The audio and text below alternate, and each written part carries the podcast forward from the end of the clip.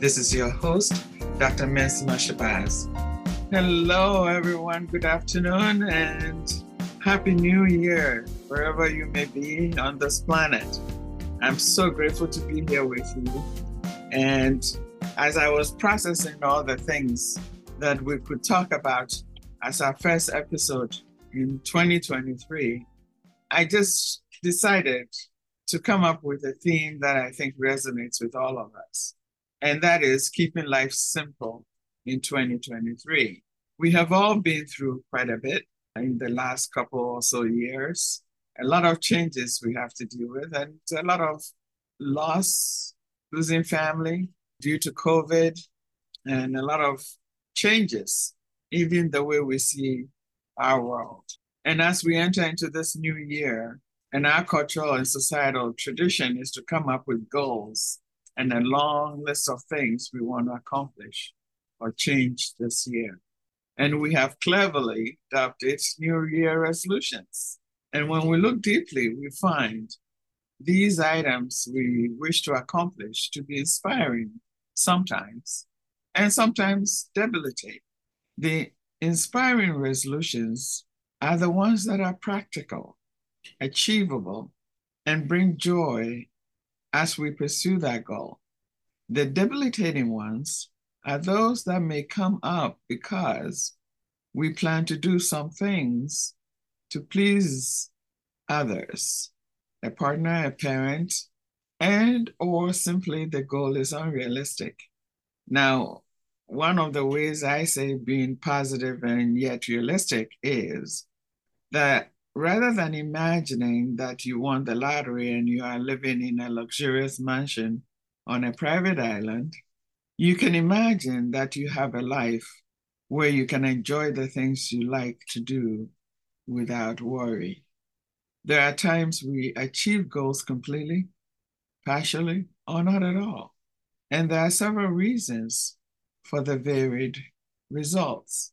Being realistic would help us stay on a positive track to success. Now, resolution is a firm decision to do something or not. But I think as we set our visions for 2023, that it does not necessarily mean that we must always be doing something. I always talk about doing versus being. And being is the key to our happiness. And so I do not see being as a luxury at all. Creating a vision for ourselves requires an inward look. And as a practical experience unfolds, we may deal with rising conflicts, embrace ourselves in the midst of uncertainty to find our truth. We women have been conditioned to be strong, and most of us have the superwoman complex I know that firsthand. We measure our strengths against standards set in a male dominated world sometimes, and we often break our backs to serve others first while we table our own needs and concerns. We often don't find the strength to say no to the very things we know our hearts want us to say no to. These back-breaking notions and actions leave us depleted and then our inner critic further diminishes our accomplishments by stating that we are not enough. And gradually we plunge into a spiral of not feeling good about ourselves. But knowing ourselves as strong women may not always be flattering. I want to share a poem with you titled For Strong Women and it was written by Marge Piercy. And it goes like this A strong woman is a woman who is straining.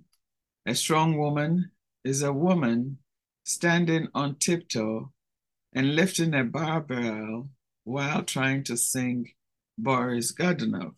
A strong woman is a woman at work, cleaning out the cesspool of the ages. And while she shovels, she talks about how she doesn't mind crying. It opens the ducts of the eyes, and throwing up develops the stomach muscles. and she goes on shoveling with tears in her nose. A strong woman is a woman in whose head a voice is repeating, I told you so. Ugly, bad girl, bitch, nag, shrill, witch, ball buster. Nobody will ever love you back. Why aren't you feminine? Why aren't and the criticisms go on? A strong woman is a woman determined to do something others are determined not be done. She's pushing up on the bottom of the lead coffin lid. She's trying to raise a manhole cover with her head. She's trying to butt her way through a steel wall. Her head hurts. People waiting for the hole to be made say, Hurry, you are so strong.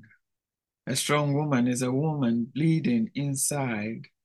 A strong woman is a woman making herself strong every morning while her teeth loosen and her back throbs. Every baby, a tooth, midwives used to say. And now every battle, a scar. A strong woman is a mass of scar tissue that aches when it rains, and wounds that bleed when you bump them, and memories that get up in the night and pace in boots to and fro. A strong woman is a woman who craves love like oxygen, or she turns blue choking. A strong woman is a woman who loves strongly and weeps strongly and is strongly terrified and has strong needs. A strong woman is strong in words, in action, in connection, in feeling. She's not strong as a stone, but as a wolf suckling her young. Strong is not in her, but she enacts it as the winds fills a sail. What comforts her is others loving her equally for the strength and for the weakness from which it issues. Lightning from a cloud. Lightning stuns. In rain, the clouds disperse. Only water of connection remains flowing through us. Strong is what we make each other until we are all strong together. A strong woman is a woman strongly afraid. I'll say that again. Strong is what we make each other. And until we are strong together, a strong woman is a woman strongly afraid. So, what are we going to do differently in 2023? We must begin this new year with a mindset of being ourselves first, because the inner journey supersedes the outer one. Keep things simple. And I'll start by beginning and doing this simple exercise with you. What are the three words that best describe you? What are the three words that describe your best friend? What are the three words that describe your spouse or significant other? What are your three most important values? What are the three emotions you are most likely to have each day? What are the three things that always make you smile? What are three things you fear? What are three things that make your life worthwhile? In becoming a woman of power and grace, you must continually relate to the attributes of who that woman is and create a pathway to coming into alignment with her. So, who is a woman of power and grace? My definition is this she is unapologetically herself. She feels beautiful and fully present in her own reality. She understands love and speaks her truth. She acknowledges her strength, intuition, and faith. Best of all, she sees her place in this universe, sharing her gifts with all. She is Queen Mother, and daughter of the Most High One. And as I close, this is going to be our mantra for this year by declaring that yes, I am not all things, but I am enough. Happy New Year. Keep things simple, and I'll see you in a couple of weeks. Thank you, thank you, thank you.